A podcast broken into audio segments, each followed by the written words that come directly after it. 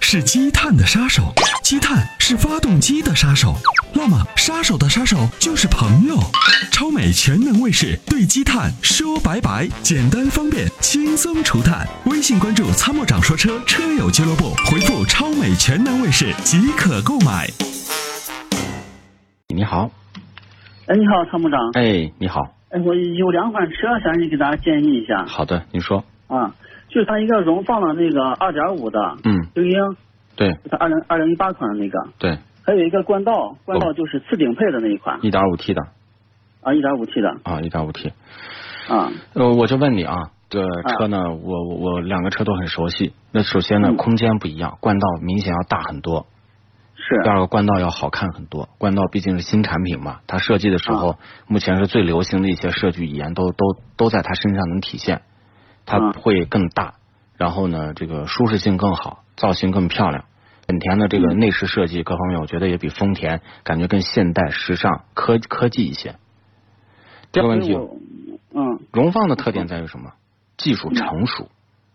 为什么说技术成熟呢？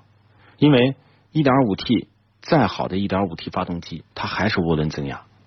嗯虽然你也是 1.5T，呃，动力表现、参数各方面也还算优秀，但是你毕竟在行驶的这种平顺性方面，这种这种感觉方面，还是荣放的2.5 6AT 加上它的这个四驱这一套系统，给你长久的这种稳定感，而且低故障率。因为现在本田的这个发动机也是挺娇气的，经常也是出现，比如说一两万公里要洗节气门，否则你就是到处报警。然后呢，也必须要用好的汽油，保养费用也比较贵。哦也，比较那你娇气还是荣放是吧？这就是两个选择。说，那我喜欢大空间、时尚的，那我就要接受它的缺点。那么荣放的缺点是什么？老气嘛。是内饰我感觉没有那个冠道那个看着舒服，对对，嗯但是就说它的三大件儿，我认为是要比冠道成熟度要好很多。车啊，不能说新车怎么样，十五万公十万公里以后，你把两个车摆到一起，嗯，这这个这个时候才能对比哪个车好，哪个车车坏。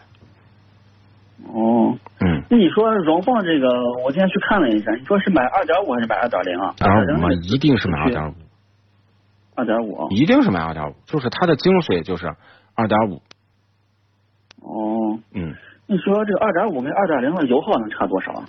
差不了多少。差不了多少。对，哦，就一匹的空调跟一点二匹的空调，在同样一个六十平米的房子，你可能嗯觉得那一匹的是不是省点电，但是一匹的做工时间长呢，哦，对不对？你就说你开到同等的这个车速下，有时候荣放二点五还比二点零省油，哦，普拉多二点啊，普拉多三点五比二七零零省油，你信吗？ 还呃还有一个问题我想问一下，就是你说我我正常是上下班的高峰，嗯就是上下班来回，你说我是买一个这两个吗？还是说去看一个就是混动的？你公里数大不大？公里数一年也就是一万五左右吧。如果公里数不大，买混动的意啊义不大，嗯因为混动，动不算新能源，啊嗯你省那点儿电，省那点儿省那点儿油，就是以现在这个费用来看，也嗯省不出太多，对吧？哦但你买到的可是一个四驱车，你买到的是可以可以，就是说你毕竟还要出远门，啊啊，因为周六周天还是出去对吧？出嗯去你开着车能容纳更大的空间。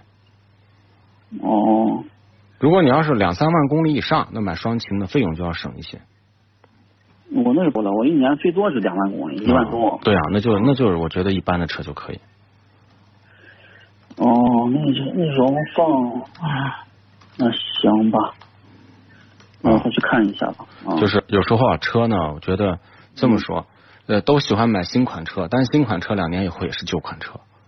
但是我我我对比了一下，这两天看了一下啊，就是荣放跟这个冠道俩差价差挺多呀。它那个荣放二点四的下辖是二十四万多就可以办完，嗯，但荣冠放道，这个就是得二十九万多，对对对对对，是，俩差不多差五万块钱呢。对啊对啊，哎呀，所以就比较纠结，比较纠结。家里人一直说是呃丰田的那个就好嘛，稳定其实。它呢主要就是说，它以后导入的技术也都是涡轮增压、小排量涡嗯轮增压。但是现有的就是说，以我现在对汽车行业的认识，呃，嗯这个技术它是有成熟的过渡期的。嗯嗯，所以还是目前这个技术是更稳定，就是你买这个车基本上在不用电机，其他使用方面问题，甚至九十二号油你也随便用。哦，这两个门九十二都可以加嘛？但是呵呵讲故事可以，长期用不行。哦，行，我家里那就有本田车，我最有发言权。 哦，所以你还是买个实用的吧，好吗？OK，行，那我再看一下。嗯，好，拜拜，谢谢再啊见，嗯。